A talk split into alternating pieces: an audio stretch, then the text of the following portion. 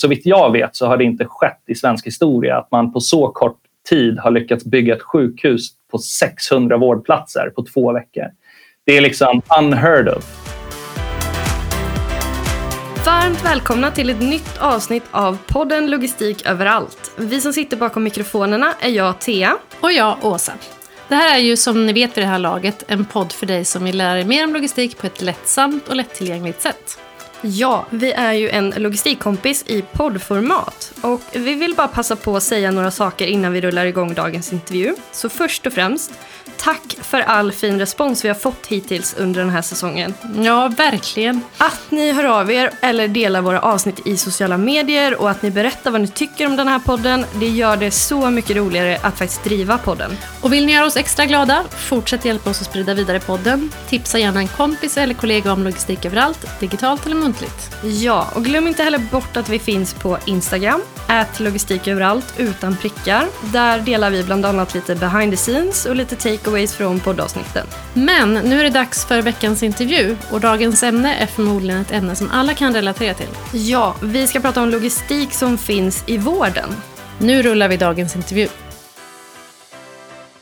Logistik finns överallt, även i vården. Men hur funkar logistik på sjukhus? Hur kan bra logistik hjälpa svensk sjukvård att bli bättre? Och hur kan vi med hjälp av ny teknik och AI möjliggöra bättre vårdlogistik? Idag träffar vi Nicolas Fernholm. Han har studerat strategisk logistik och ekonomi och föreläser inom AI, automatisering och digitalisering. Han hjälper också företag i de här frågorna och nu under coronakrisen har han arbetat som logistikansvarig på Älvsjö sjukhus.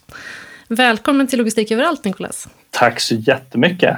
Kul att ha dig här. Hur skulle du beskriva dig själv kortfattat? Eh, ja, alltså jag, jag, jag har ju studerat fem år logistik och, och ekonomi så, så där har jag ju liksom mina rötter.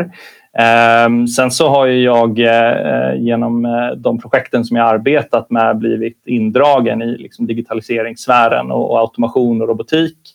Eh, och sen, eh, det, det, är ju där min passion ligger. Eh, men eh, nu under corona så har ju mycket, mycket hänt. Jag har ju senaste snart året, blir det ju om ett par månader, ehm, jobbat med coronalogistik och försöka bygga det här tillfälliga sjukhuset på, på eh, Älvsjös, eller Stockholmsmässan var det ju. Ehm, och sen numera fortsätter jag jobba med, med coronarelaterad logistik inom sjukvården. Så att, ehm, så att min passion ligger ju i, i teknologi men, uh, men nu har det blivit mycket jobba med ledarskap och organisation också. Och hur kan logistik bidra till en bättre vård? Eller kan den det? Jo men absolut. Kolla bara på liksom skillnaden mellan, mellan gamla Karolinska som, som är det sjukhuset i, i i Stockholm eller Solna som, som eh, har stängts ner och, och, nya Karolinska som har liksom, eh, ersatt det. Där kan man ju eh, Eh, gå in och se liksom bara att, att, transporterna görs med robotar som, som håller sina tider och, och leveranser mycket, mycket, mycket mer säkert. Eh, så operationer får sitt material i tid. Eh, man, eh, man kan vara mycket mer säker på att de operationerna kommer bli av, att det inte är någonting logistikrelaterat som leder till att eh, eh operationer behöver avbrytas. Ehm, så, så, det finns väldigt mycket extremt positiva saker med, med teknikutveckling inom logistik och, och inom sjukhuslogistik. Du har ju trots din unga ålder hunnit med mycket men du har också varit robotchef. En ganska ja. häftig titel på Nya Karolinska sjukhuset. Ja, det är själv, själv eh, påhittad titel. Ännu bättre. Vad ja. betyder det att vara robotchef? Ja, men, eh, så jag, var, jag var ansvarig, eh, den officiella titeln tror jag var ansvarig för transportsystemen. Och I de transportsystemen så hade vi sopsugssystem, rörpostsystem och sen så hade vi våra, våra Automatically Guided Vehicles som de heter, det är AGVR kallas de. Eh, och det var 30 stycken robotar som kör runt på sjukhuset och, och hämtar och, och, levererar material. Eh, och jag var med och projekterade då de här robotarna och sen så i, i driften så var jag chef för själva robotarna också. och det, alltså, var de jobbiga? Ja, de klagar mycket. de klagar skitmycket. Alltså, eh, om ni går in på typ Youtube och söker på typ AGV NKS eller något sånt så finns det säkert en massa videos tror jag, som, där man ser att robotarna argumenterar med varandra. Så det är två robotar som står emot varandra och den ena säger du står i vägen, var vänlig flytta på dig och den andra svarar då du står i vägen, var vänlig flytta på dig. uh, så nej, men det, nej, men det, var, det var jätte, jättekul att jobba med dem. Uh, och uh, vi, vi kunde ju förmänskliga dem på många sätt.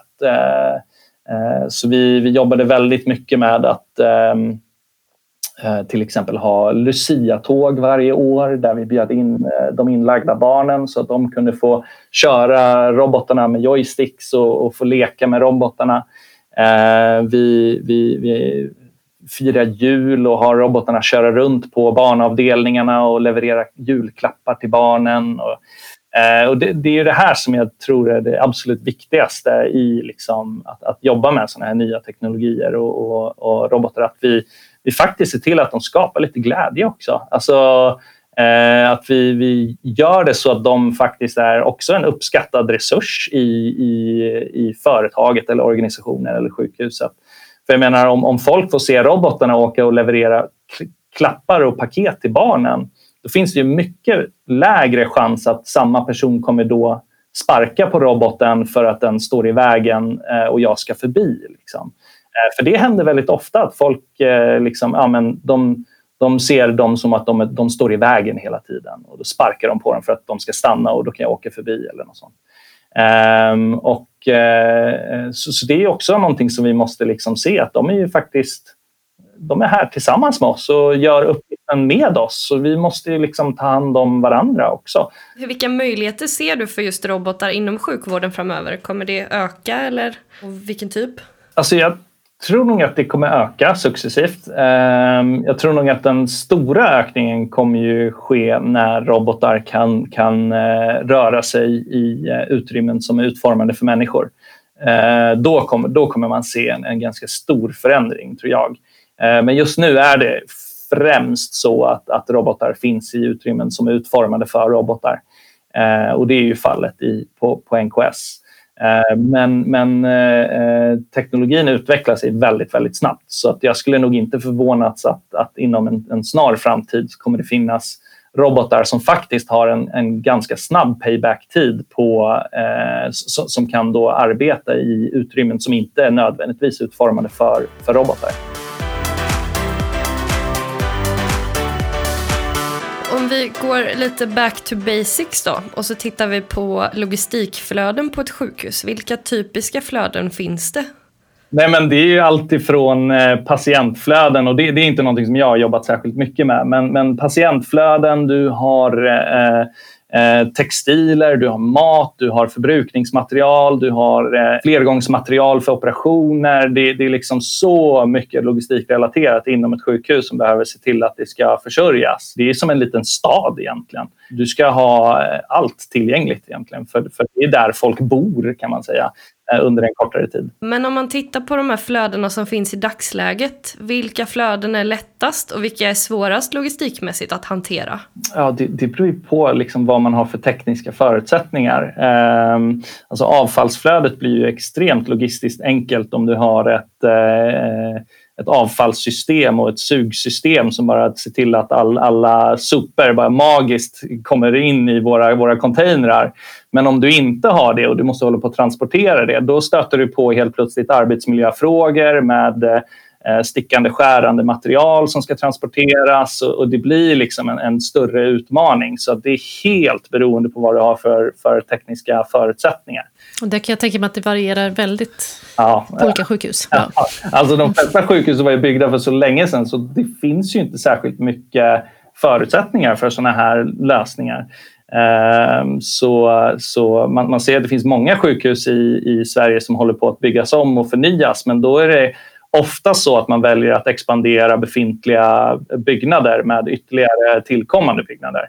Eh, och där stöter man på liksom integration av gamla och nya system och det blir inte riktigt så bra som man hade liksom önskat. Eh, så det, det, det är ett legacy-problem som jag tror inte bara sjukhusen står inför utan det är jättemånga företag som står inför sådana problem. För vilka blir konsekvenserna om logistiken in, inom vården inte funkar?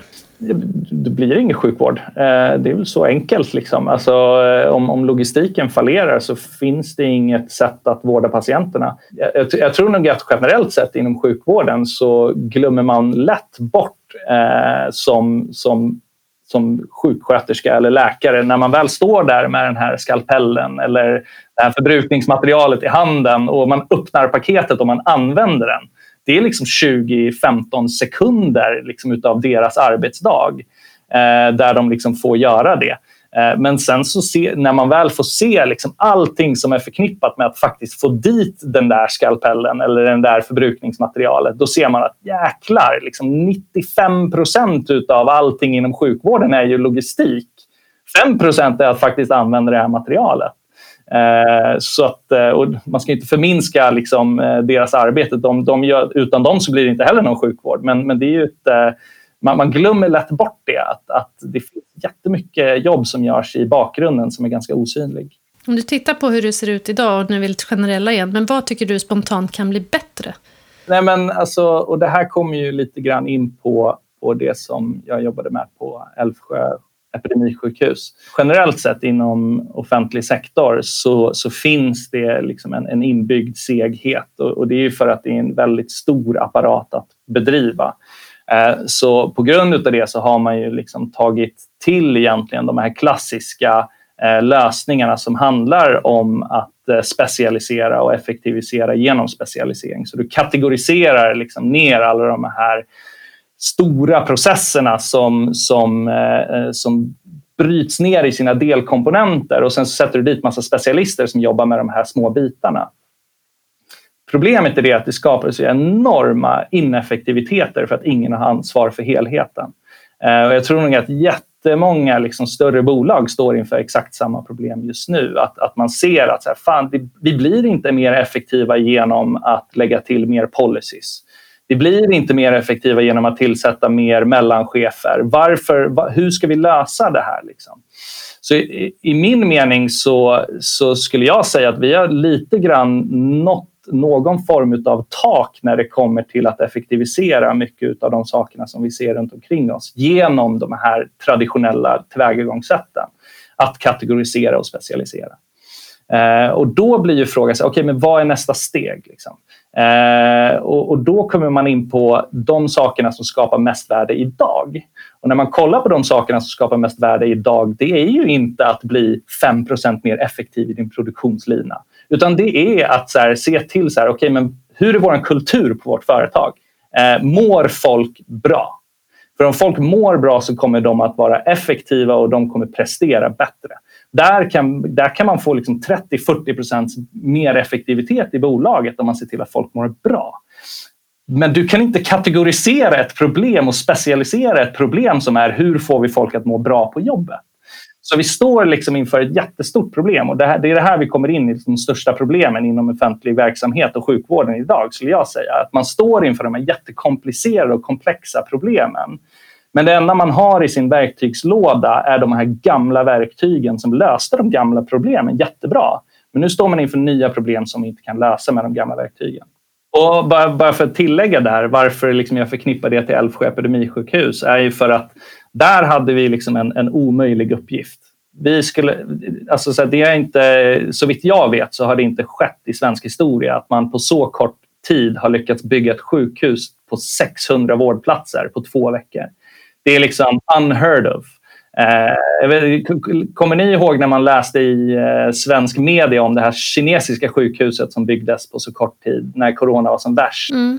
Eh, men, och, och, det sjukhuset var ju liksom inte ens i närheten så bra som Älvsjö epidemisjukhus. Och ingen liksom riktigt vet om det egentligen. Vi hade ju liksom gas, sy, syrgas till alla patienter. Vi hade liksom övervaknings eh, möjligheter. Det var så, så mycket bättre än, än det kinesiska liksom, sjukhuset. Men, men eh, eh då, då, blir frågan hur lyckades vi göra det? Eh, och jag kan ju säga det att det var ju inte för att vi på de här två veckorna satt och eh, la fram sig, okej, okay, men vem är ansvarig? Vad har vi för rutiner? Vad har vi för policy som vi ska förhålla oss till? Eh, vem är min chef? Liksom? Det, inga sådana frågor fanns där. Ingen satt och ens undrade vad är, min, liksom, vad är mitt mandat här? Liksom? Utan vi alla var där för att vi hade ett syfte. Och det syftet var att vi skulle liksom rädda liv i slutändan. Vi skulle få det här sjukhuset byggt och fungerande på två veckor. Eh, så att istället för att förlita oss på de här gamla traditionella liksom, strukturerna att, att lösa problemet så blev det mycket mer självorganiserande. Och vi kan gå in jättedjupt i det om liksom ni är nyfikna på liksom självorganiserande teorier och komplexitet. Men, men man, man hade full tillit till de personerna som fanns inne där och ingen visste sitt mandat men alla visste liksom sitt ansvar på ett sätt. Eh, och det var att så här, jag kom dit för att jag var där för min logistikspecialistkompetens och det var därför jag skulle jobba med logistikfrågor. Men jag satt ju med massa frågor i min hand också. Eh, och det var massa personer där som fick delta i diskussioner för att vi alla hade liksom lämnat vårt ego hemma eh, och vi var bara där för att lösa de här problemen. Och det, det funkade så. Alltså det var magiskt. Jag kan inte beskriva känslan att sitta i det där sjukhuset tillsammans med de här drivna människor för att åstadkomma det här. Eh, det var liksom, vi satt där i 16 timmar om dagen, sju dagar i veckan i drygt ja, men tre månader. Eh, och inga problem. Liksom. Alla var där, alla mådde bra, alla tyckte det var askul att jobba med det här. Liksom. Och ingen ville gå därifrån när vi skulle stänga ner stället heller. För alla bara, för att vi, vi hade den magin som vi jobbade med. Liksom, där alla bara kände så här, wow, kan det vara så här att jobba? Liksom? Kan det kännas så här bra att jobba? Eh, så ingen vill egentligen gå därifrån. Liksom. En väldigt bra demopark för hur man skulle kunna bedriva en verksamhet. ja. ja, verkligen. Alltså. Mm. Mm. För det kom aldrig till användning? Nej, nej. Alltså, jag, jag, tror att det var när det var som liksom värst så var vi sex timmar ifrån att, att ta emot en patient, första patienten. Då. Eh, men sen så blev det fortsatt uppskjutet, uppskjutet, uppskjutet för att eh, den, den ordinarie sjukvården klarade av att eh, göra om egentligen många av salarna till eh, intensivvårdsplatser. Eh, så att det var verkligen på, på håret där att, att patienterna trillade in. Men, men eh, som tur var så, så behövdes det aldrig, vilket var jätteskönt på ett sätt men väldigt vemodigt också för vi hade ju jobbat så jäkla hårt för att få det där på plats och, och få visa vad vi går för. Men, men eh, ja, som tur var så, så behövdes det inte annat. Mm.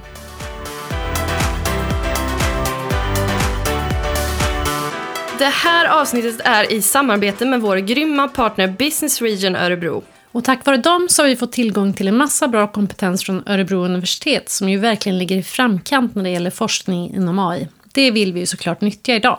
Ja, det pratas ju mycket om AI och hur tekniken kan hjälpa både människor och företag. Och vi har ju några frågor som vi vill reda ut inom området idag. Det har vi. Och idag ringer vi upp Martin Magnusson, universitetslektor på institutionen för naturvetenskap och teknik vid Örebro universitet. Hej Martin! AI är ju ett ständigt aktuellt ämne. Kan du förklara kort för oss vad AI egentligen är och hur AI kan hjälpa människor och företag? Mm, hej!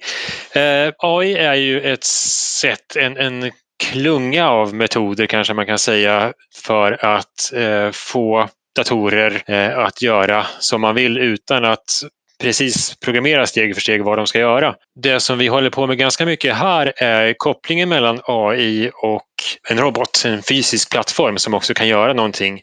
Inte bara en dator som sitter på ett skrivbord utan en, en, en smart robot som, som också gör nytta ute i verkligheten så att säga. Så dels finns det det som kanske är hett just idag är ju maskininlärning och inte minst det som kallas för djupinlärning ehm, där man lär sig att hitta mönster i data. Men sen finns det också mer sökproblem och planeringsproblem som också räknas som AI eh, och som är viktigt inte minst i ett logistiksammanhang. Och det kan handla om planering av arbetsfördelning, så om man har en, en flotta med robotar som ska flytta saker till exempel, så vem gör vad och när? Eh, och även sen ruttplaneringen, så hur tar jag mig, om jag bestämt att jag ska till rum A, hur åker jag dit på ett effektivt och ett säkert sätt till exempel? Du leder ju två internationella forskningsprojekt som handlar om intralogistik. Vad är intralogistik och vad hoppas ni kunna göra med i forskning? Mm. Så intralogistik, med det menar vi då att det handlar om logistik inne, inne på ett lager eller inne i en byggnad ska jag säga. Och det finns ju förstås, har funnits så länge, självkörande gaffeltruckar som kör på lager. Så, så det är inget nytt. Men det vi gör här i det projektet som, som pågår nu som heter Iliad är eh, smartare truckar. Och vår, vår slogan där är att de ska vara självinstallerande och självförbättrande truckar som också är säkra då, tillsammans med människor. Installerar man ett sånt här trucksystem idag, eh, om det är på ett sjukhus eller om det är på ett lager, så är det ett, ett stort projekt att eh, göra själva installationen. Och det vi siktar emot är där det snarare handlar om en, det blir en produkt mer än ett projekt. Så man köper en robot och så sätter man på den och så funkar den. Och sen köper man ett par till när man behöver det utan att behöva lägga ner något stort arbete, stora kostnader. Tack så jättemycket Martin. Vi hörs. Ja, tack. Tack själva. Hur viktig är logistikens roll när man hamnar i en pandemi och vilka är konsekvenserna när logistiken inte funkar? Eh, alltså man kunde ju se det på många håll i många länder vad konsekvensen blev när logistiken inte fungerade och det var ju att Eh, ja, i vissa fall så behövde ju sjukvårdare i andra länder gå runt med samma munskydd flera dagar. Man återanvänder material som inte ska återanvändas. Eh, troligtvis så på grund av att logistiken brast i, i många länder så blev många sjukvårdare sjuka och i, i vissa fall gick bort tyvärr. Eh, så, så att logistiken har ju varit en, en extremt viktig del av att lösa eh, hela krisen. Eh, men, men jag skulle nog säga att eh, tack vare eh, de organisationerna som insåg att men okej, okay, vänta ett tag nu. Så här. Nu, nu måste vi tänka om. Vi måste bli mycket mer flexibla i vårt tillvägagångssätt. Vi måste eh, bli mer robusta än vad vi var tidigare. Vi kan inte vara den här glaskanonen och mer. Eh, för, för omvärlden håller på att förändra sig snabbare än vad våra traditionella sätt att lösa det fungerar. Så, så många ställde om helt och hållet och skapade de här väldigt agila teamen som löste logistiska eh, utmaningar, transporter, spårade, förändrade transporter, eh, eh lagerlokaler som bara poppade upp i, i Stockholm för att lösa problemet. Eh, och alla ville hjälpa till. Eh, och det skulle jag nog säga var en av de enda anledningarna varför vi lyckades var att Sverige verkligen ställde upp och, och, företagen ställde upp i Sverige för att lösa det här problemet. Vi vill prata om en annan fråga som har varit väldigt populär och aktuell i år. Bristen på beredskapslager. Det har ju kritiserats ganska mycket nu under pandemin. Men hur tycker du att vi har hanterat eh, frågan om eh, beredskapslager i Sverige? Jag, jag tänker ganska mycket på, eh, och nu är det, nu är det nu är det jag som pratar utifrån mina egna personliga liksom, åsikter. Så. Men eh, jag, har, jag har nog tyckt också ett, ett tag att jo, men det hade väl varit bra att haft ett, ett beredskapslager såklart. Men samtidigt så, så är ju frågan, okej, okay, men vad ska vi då ha beredskapslager för? Vad händer om eh, nästa pandemi inte är luftburen utan det är en väldigt aggressiv eh, eh, sexually transmitted disease eller, eller könssjukdom? Det, det, kan vara, det kan vara vilken annan typ av problem som helst. Eh, det kan vara eh, någonting som är väldigt aggressivt mot levern vilket innebär att eh, eh sådana typer av medicinstekniska produkter kommer bli jätteviktiga att lagerhålla. Eh, det kan vara att ozonlagret i Sverige försvinner och folk får hudcancer vilket innebär att någon speciell sorts medicin blir jätteeftertraktad. Så ska vi också lagerhålla på det.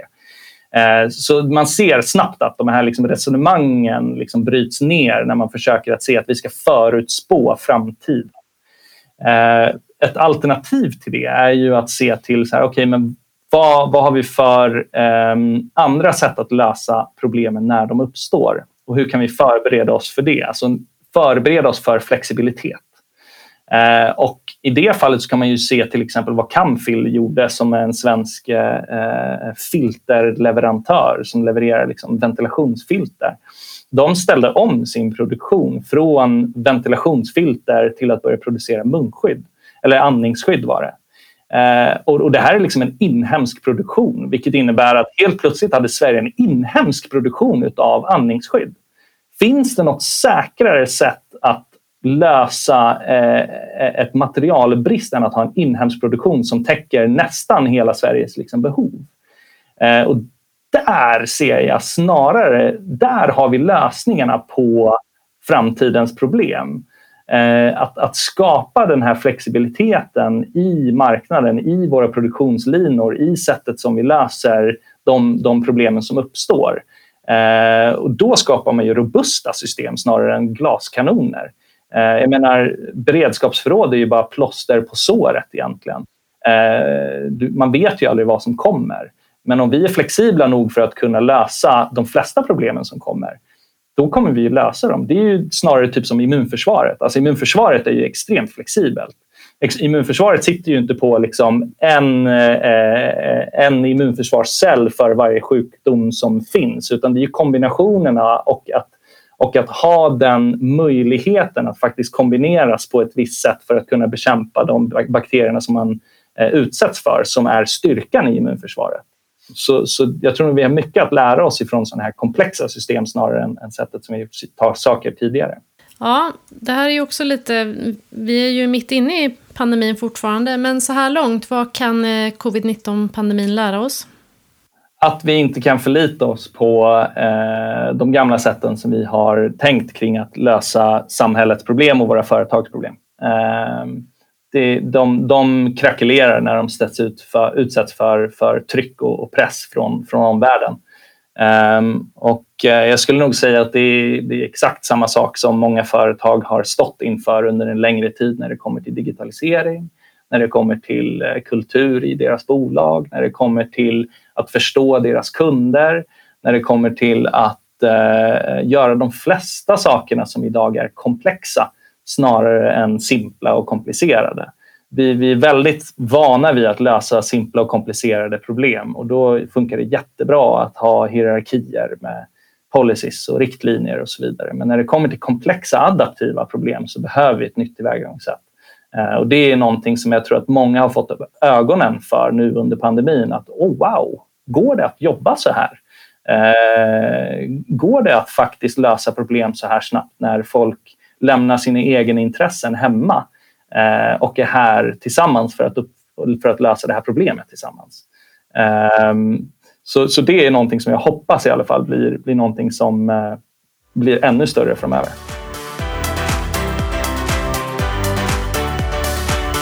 Du pratade ju lite om det här vägvalet innan som svensk sjukvård står inför. Eh, och att de behöver kanske dels bli mer flexibla och agila och eh, kanske också få bättre förutsättningar för eh, digitalisering och mer robotar och så vidare. Vad vinner man på om man tillämpar AI och blir mer digital? Eh, alltså jag skulle nog säga att eh, eh och det här är ju lite utav eh, en, en, lösning som kommer med sina egna problem. Eh, eh, I en utopi så skulle man ju säga att okej, okay, men vi automatiserar och hittar smarta lösningar på en massa arbetsuppgifter vilket frigör tid i sjukvården för att kunna ta hand om patienterna. Och det här får man ju höra väldigt ofta och de flesta har det argumentet. Men, och det är en väldigt utopisk liksom, sätt att, att se på det. Eh, I, I många fall skulle jag nog säga att eh, eh, det också, om man inte liksom tar ett, ett, ett väldigt ansvarsfullt eh, perspektiv på det här eh, så leder det dock till att du får, eh, du får automatiserade uppgifter vilket leder till att du kan bli mer effektiv vilket innebär att du kan dra ner på dina kostnader och sen så kan du redovisa ett bättre resultat vilket innebär att du kan bli av med personal också. Um, och dit vill man ju inte komma. Liksom. Uh, alltså det är ju inte det som är lösningen. Uh, utan vi vill ju skapa en mer kärleksfull, vi vill ju skapa en mer uh, omtänksam, vi vill ju skapa en mer uh, hands-on sjukvård där personer får känna att de blir omhändertagna. inte uttryckta genom en produktionslina. Um, och Eh, eh, det, det, finns ju en risk i det att när man digitaliserar så, så kanske man tappar det mänskliga perspektivet. Men förhoppningsvis så är svensk sjukvård och liksom de som förvaltar den svenska sjukvården kloka nog för att inse att, att det är inte en lösning. Och jag tror inte, det är svårt att se att man skulle liksom eh, våga ta något sådant beslut, speciellt efter corona. Eh, det, det är väldigt svårt att se. Det var faktiskt allt för idag. Tack Nikolas för att du ville gästa Logistik överallt. Tack själv. Och tack till alla er som lyssnar. Glöm inte att ni kan läsa en sammanfattning av det här poddavsnittet på dagenslogistik.se och att ni kan följa oss på Instagram, att logistiköverallt utan prickar. Och gillar ni oss så hjälp oss gärna att sprida vidare den här podden. Tipsa en kompis eller kollega om logistik överallt, digitalt eller muntligt. Vi hörs snart igen.